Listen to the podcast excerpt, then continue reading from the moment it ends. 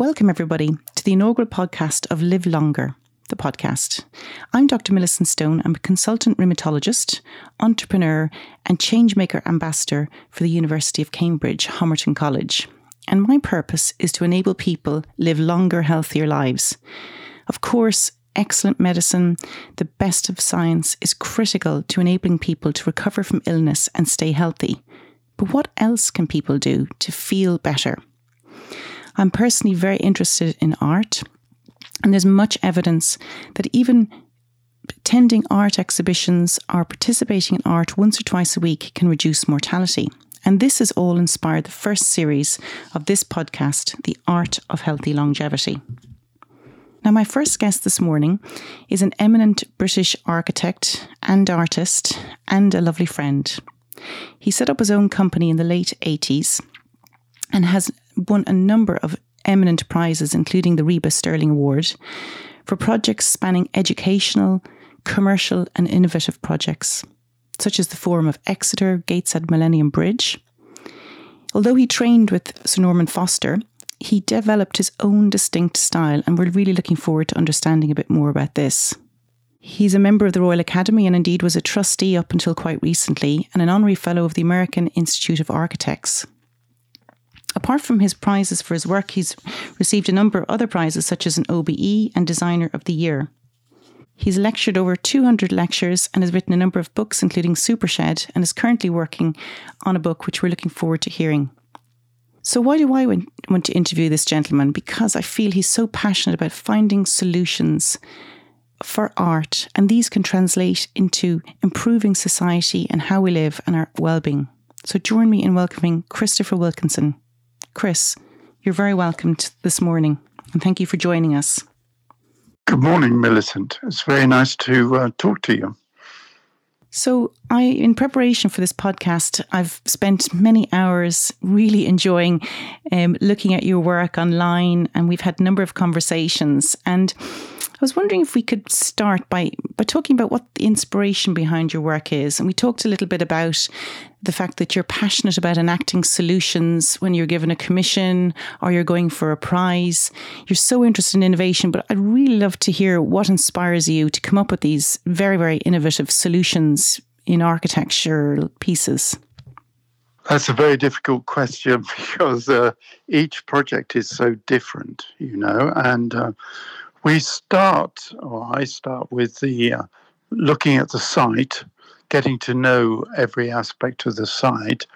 And of course, there's a brief, usually from the client, or if it's a competition brief, which tells you all the information about the requirements, the client's requirements, the cost, the area, all this sort of information, relationships between one space and another, the relationship between the inside and the outside, all these aspects are very important.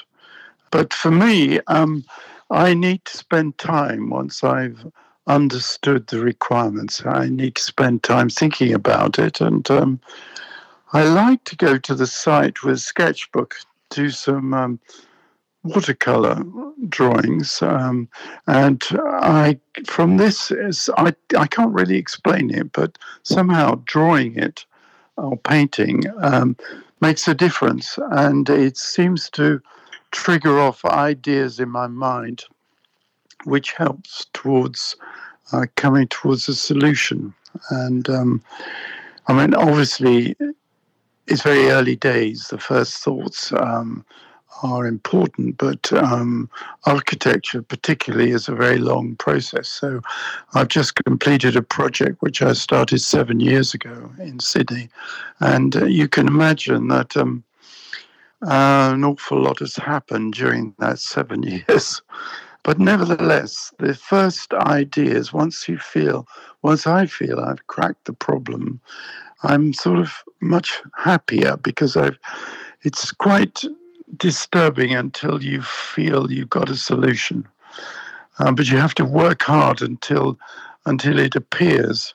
And I think I know when I've got the right solution, but I'm not working on my own, of course. I'm working with a team, and we discuss all these aspects. So it's hard to describe the architectural process because it is complex.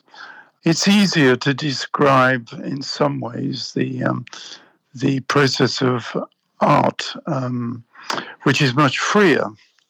And in fact, I use painting particularly as a means of freeing up my mind so that I can work on my architecture. I know it sounds ridiculous, but it's very important to have an open mind and to feel free, not constrained by all the brief, the minutiae of the brief, but to get an overall picture of what you think is the right solution.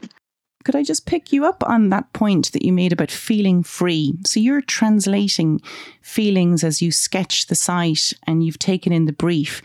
Is that one of the reasons why there is such a sense of freedom in some of your buildings? For instance, take the Exeter Forum for students. My own daughter is a student at Exeter, and she says when she goes there, she feels free. Her mind is able to engage with creative ideas. Was that going through your head as you were sketching, and this sense of freedom translate into the work? Yes, I think so. That particular problem was, or that project was very interesting because the university had all the facilities, normal facilities, but what they were missing was a place for the students to meet and hang out and feel comfortable and enjoy meeting their friends, but also maybe taking a bit of time to think about their work. It was an interesting brief, I thought. The design involves joining up a series of buildings with a sort of wavy timber roof, and it's a diagrid roof, so that it looks quite interesting from the inside. It's sort of wavy. It relates to the countryside outside, which is actually quite. There's quite a slope in front of the building, and there's a series of rather different kinds of buildings which we had to join up.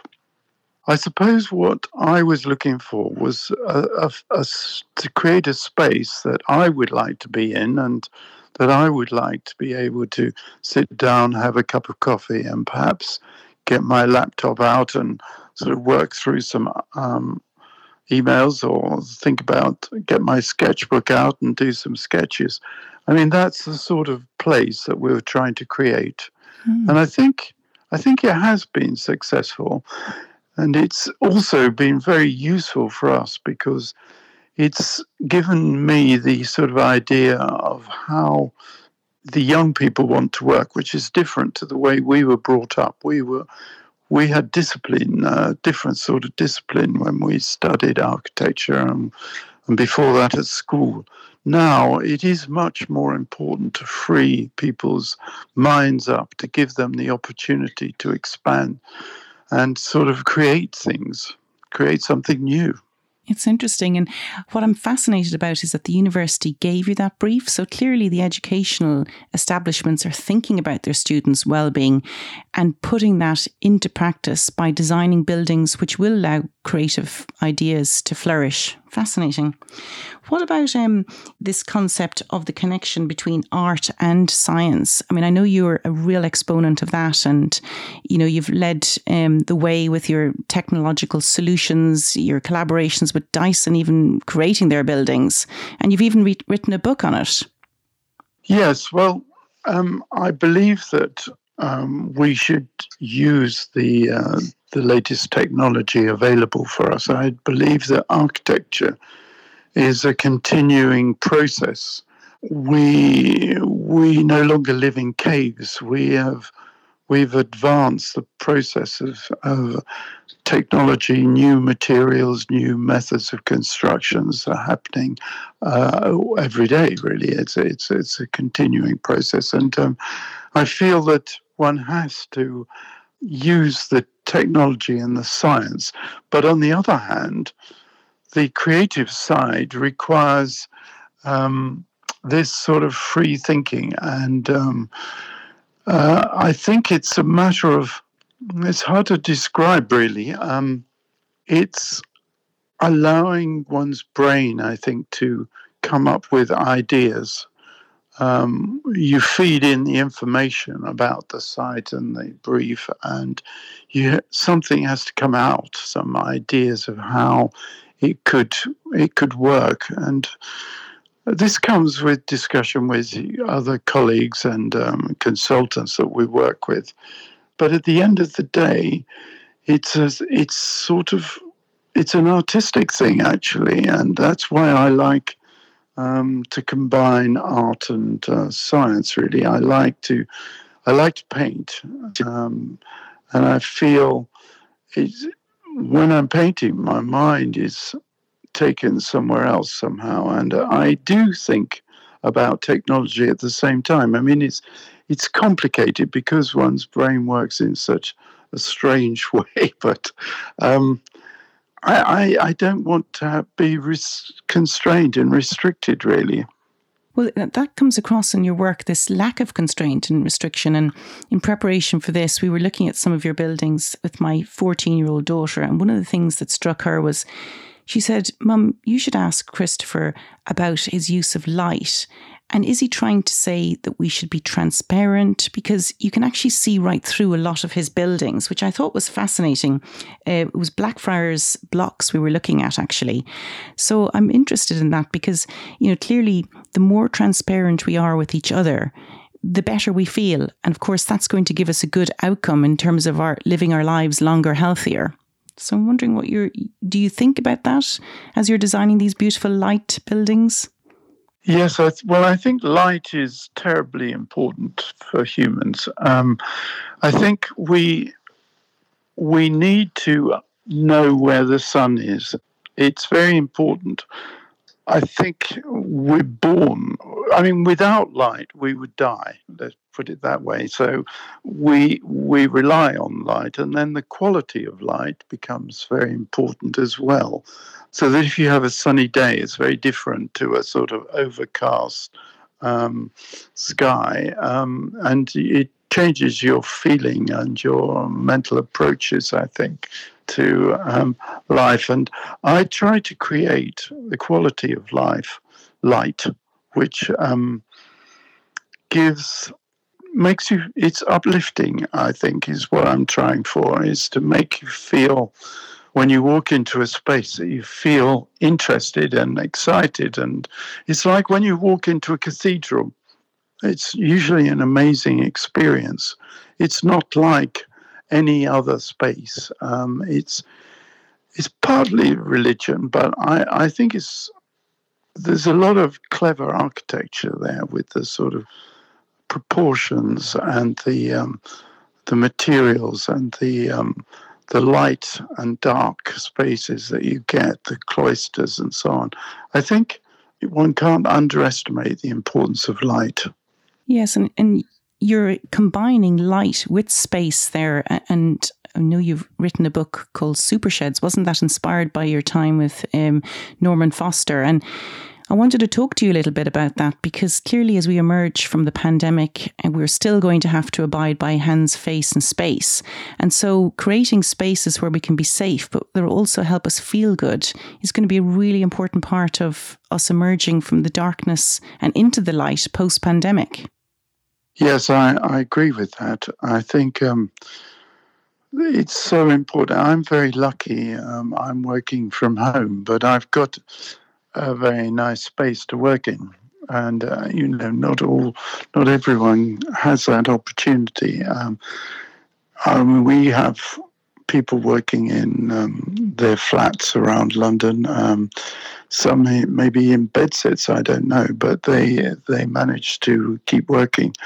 I think the quality of space helps everyone. I like to have big windows. I like to be able to see out. I like the possibility of the sun filling this space with light and colour. I think light is incredibly important to humans. Yes, I agree. And what about this concept of having a light outdoor space and maybe being able to put, a glass roof over it so that people can feel they're outside in nature, but yet we can observe distance from one another, but yet be close. Some of your works in some of the Jubilee Line extension, for instance, are Stratford, which you won prizes for. They give the sense that you're not constrained, and they're bright, but yet they're underground. It's a real juxtaposition of light and darkness, isn't it? Yes, well, we try to achieve this. I think the quality of light is so important that we're very lucky to be in the 21st century, where we have the technology to achieve large areas of glazing. We can do this in a sustainable way as well, because we have double and triple glazing. We have materials one can put over to provide shade when the sun's too strong. I'm working towards the idea of responsive space, actually. That's my next thing, really, where it's a space that changes according to the climate outside, but also it changes according to your requirements inside. And it seems to me that intelligent buildings, buildings will get more and more intelligent, so they can respond to you and to the environment. So would you consider a responsive space in work where the temperature alters or the light alters or the roof comes off? What do you mean by responsive space, Christopher? Well, we've designed some large conservatory glass houses in Singapore, Gardens by the Bay, which creates there are two of them. They create a different climate inside to outside. When the sun comes up, it could damage the plants if it's too strong. Blinds automatically unfurl. And it's a very big space. I mean, these are the biggest conservatories in the world, actually. These shading devices unfurl and when necessary, and they're automatic, so it doesn't damage the plants and the trees inside. I call that responsive. But I'd like to take it further. I'd like to take the idea further that the building would change throughout the day and throughout the seasons. I don't know how one can achieve that, but that would be my goal, I think. That would be incredible. And clearly your use of materials to achieve that will be very important. We touched a moment ago on your consciousness of the environment, and clearly, we have this earth, but one earth. We need to maintain it, to maintain the ability for us to live healthier on it.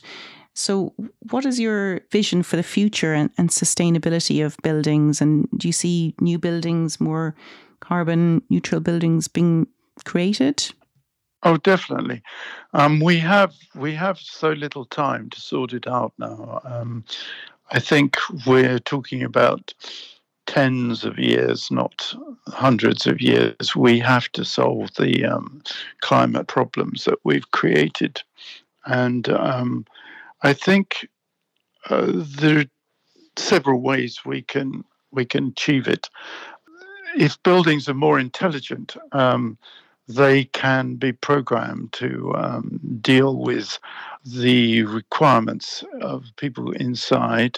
They can deal with the requirements of the climate without using too much, or without using fossil fuels and creating carbon. We also have to consider the embodied energy in the materials we're using, and there's a lot of work going into this at the moment. I mean, for instance, concrete is not very good environmentally. Glass is okay, but there's a process that it has to go through which uses a lot of energy. There are all materials have some, pay some price towards the environment. And we have to develop materials which are much more, they're more efficient is one thing, but they also have to, I think they have to be responsive so they can change and transform. And you've done so much work with Dyson creating his own buildings. It would be wonderful for you to have a pairing of the minds and put his innovative brain and yours together. Wouldn't that be, is there a role for a collaborative project looking at some of these issues? Yes.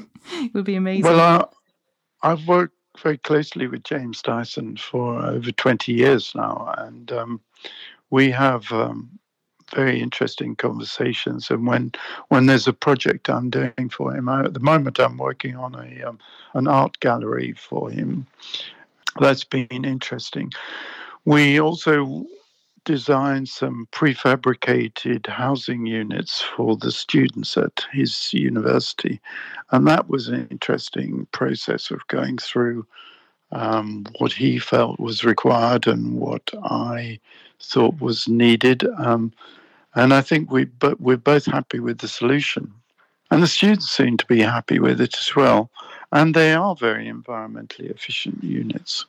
You only need, as far as heating and cooling is concerned, you only need 1 kilowatt Dyson fan to warm or cool it at any stage. So it's, I mean, they're small spaces, but that's pretty efficient, I would say. Absolutely. And I've seen, I think you've had some drawings up. They look amazing too, quite inspirational. I'm sure the students listening from Homerton Chainsmakers will be very interested in that, and maybe even Cambridge will adopt the similar approach moving forwards and other educational establishments. I heard you a lot talking about art, and you keep coming back to art for your inspiration and getting the feeling and working out solutions. But what about, delivering a major project like some of the projects you've delivered, be it Battersea Power Station or one of the other bigger projects? It must be so stressful. Do you think art in itself helps you as a person? So to leverage your creativity but minimise your stress as well as giving you inspiration? So how important is art to you as a person in terms of your well-being? I think it's very important to me. I do suffer from stress, but I'm a fairly stable sort of person, actually. But sometimes it all builds up, and we have to work to deadlines, and it's tough, really. But certainly the painting helps to relax at weekends whenever I can. It's stressful in a different sort of way, painting, because there are no constraints, but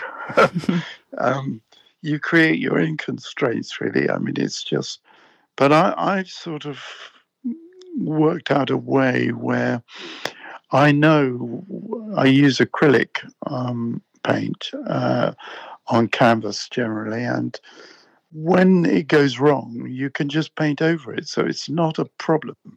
But with architecture, if something goes wrong, it's quite serious. Yes. So you can't actually afford to make mistakes, but in art you can. Yes, and I've seen you've produced a book of sketches, and it's on my coffee table. It's wonderful.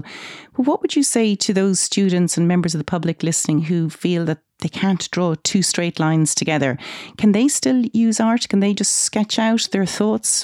Do you think you have to be a very talented artist to actually use art to help you feel better, like you're describing, as a counterbalance to life?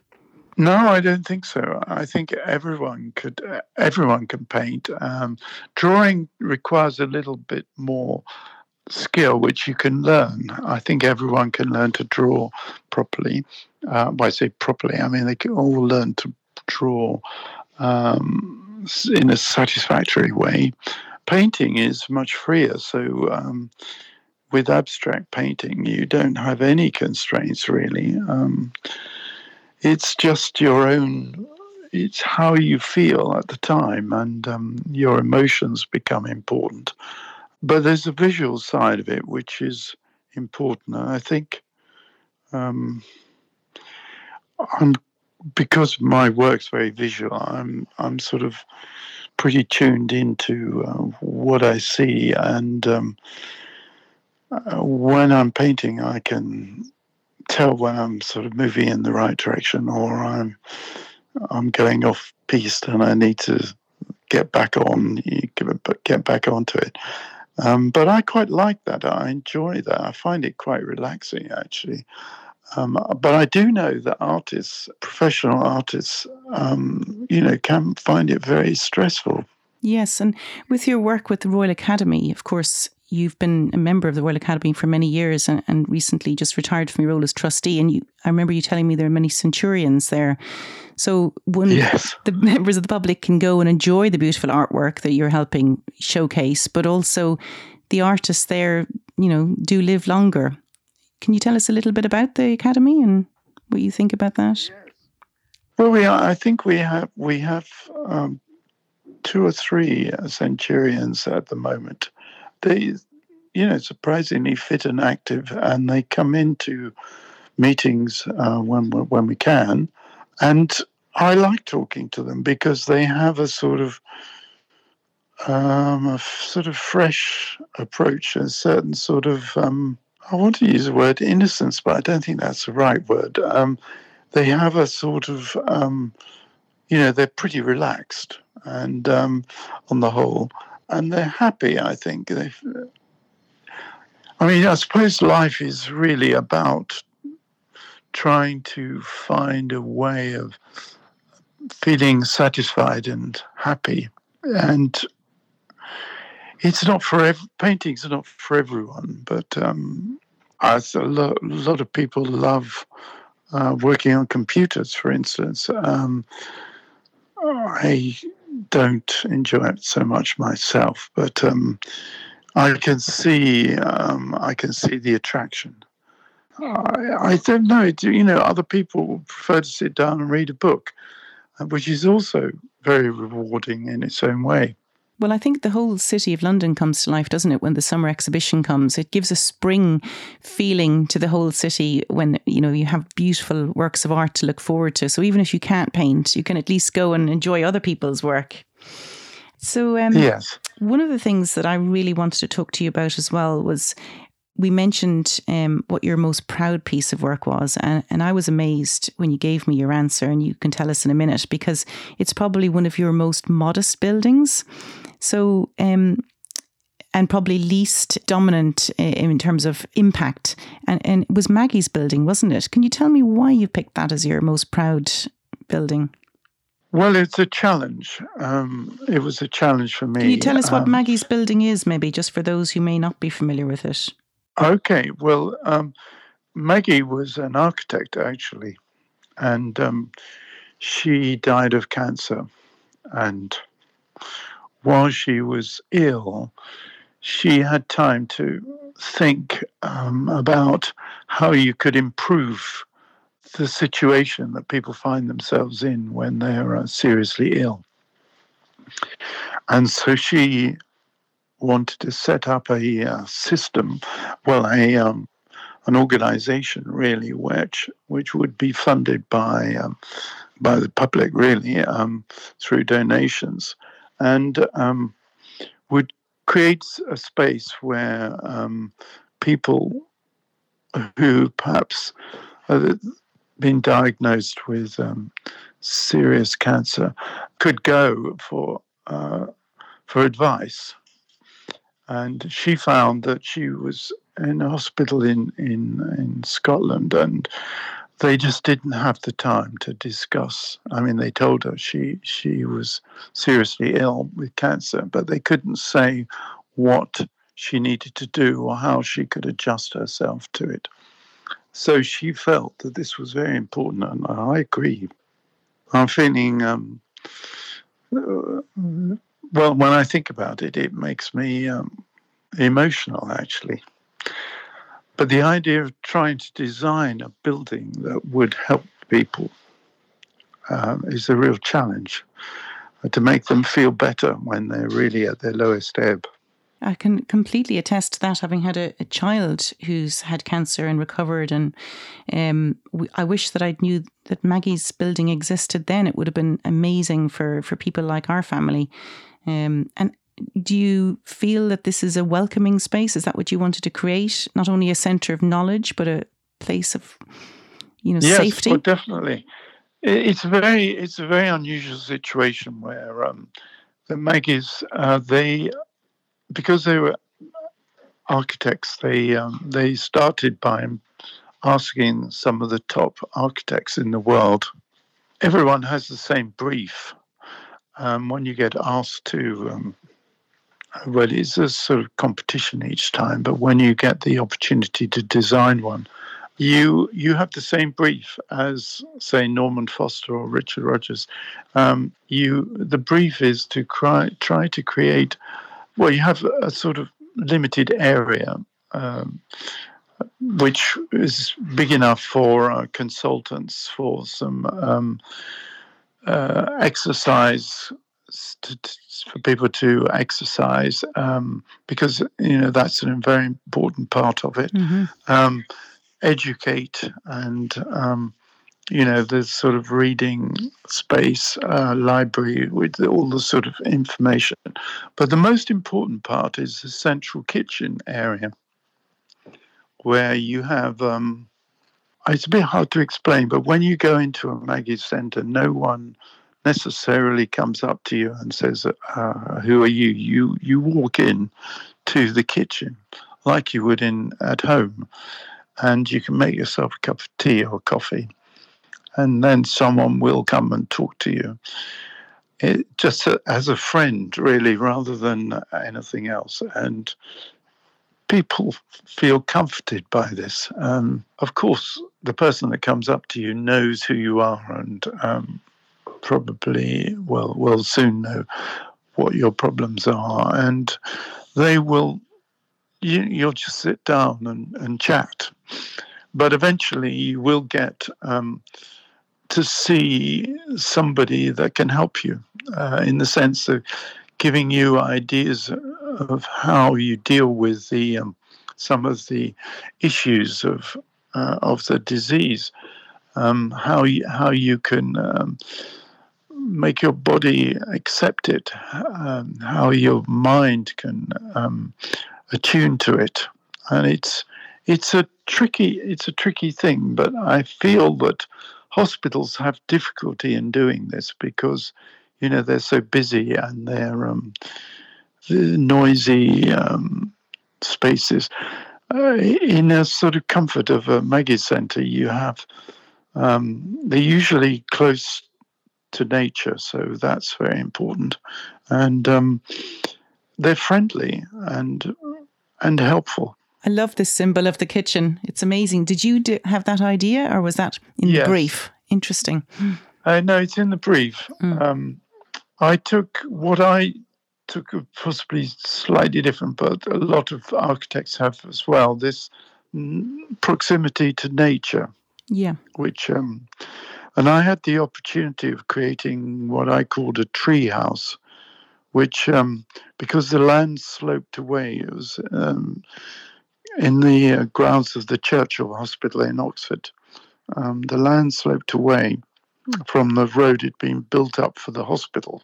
Hospital's a huge sort of modern hospital. And this, I was offered a site in the middle of a car park, which I couldn't accept because it just didn't seem appropriate. So I went off with the Maggie's people, and we went to find somewhere which would be more appropriate. And we found this site on the edge of the what we thought was on the edge of the hospital boundary. In fact, it was partly in somebody else's hand, but it was perfect. It was a little bit of leftover natural space, and the only problem was, when we found out the hospital didn't own it all, we had to go and ask the owners. And as it happened, they said, I find this very emotional. Hmm. Take your time, Christopher. Yeah. The guy who owned it, his wife had just died of cancer. And he said, You can have the land and I'll pay for the building. Wow. Oh, my God. That's unbelievable. Yeah. Oh, there's a spirit left on that holy ground, obviously. No wonder that project is your most proudest moment. I can feel it. Thank you so much for sharing that, Christopher. It inspires me to go and visit it and to help make it even more long-lasting. That is wonderful. Well, the interesting thing about having it up in the air, in with the trees, we wanted to keep the trees, as many as we could. And so we built around the trees. And we had a lot of windows. We had roof lights. And because it was on pilotti, we had floor lights as well. So you could see down to the ground below, which we've planted with various species. So, you know, you're inside, but you've got nature all around you. Mm. And it does help, I think. Absolutely. Well, you've embodied, you know, everything we've spoken about for the last half hour, putting your feelings, building with a purpose, creating space, light, nature. I think I can see why this is your finest and most proud moment. And we're so grateful for you giving your time this morning, Christopher, to talk to us and share with us your experience.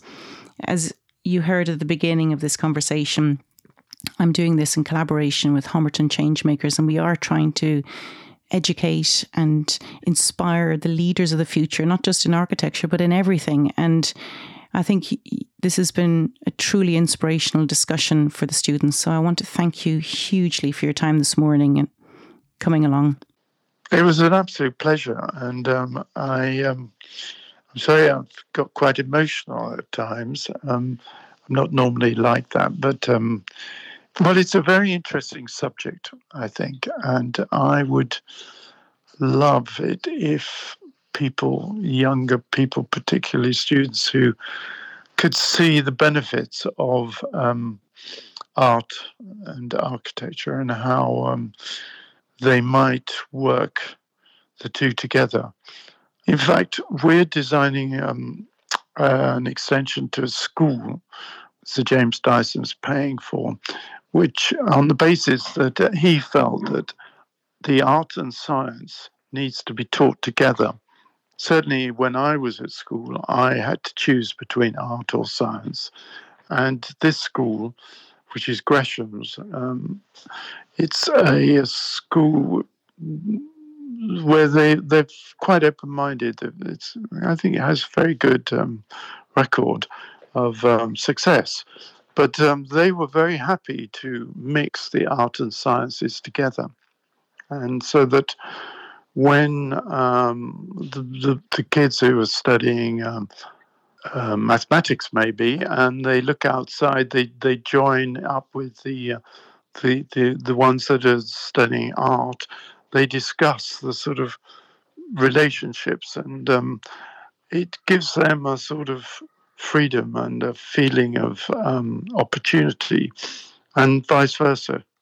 So I think there is a terrific link between art and science, and I think nowadays, probably more than anything, any other time in history, there's a good reason that for creativity is the important thing with technology. The way to help create or to make creativity is through the arts, I think. And similarly, artists need to be in touch with technology to help them with their work. And I think there's a sort of important link between art and science, the study of it, and working through it in everyday life. Yes. Wonderful. I couldn't agree more. And that's the whole purpose of this series, where we're looking into how does one live longer, healthier. And that was the inspiration behind The Art of Healthy Longevity. It is a play on words. Of course, it's about heart, but it's about what is the art of it. And you've given us a very good forum to think about that today. Thank you so much, Christopher.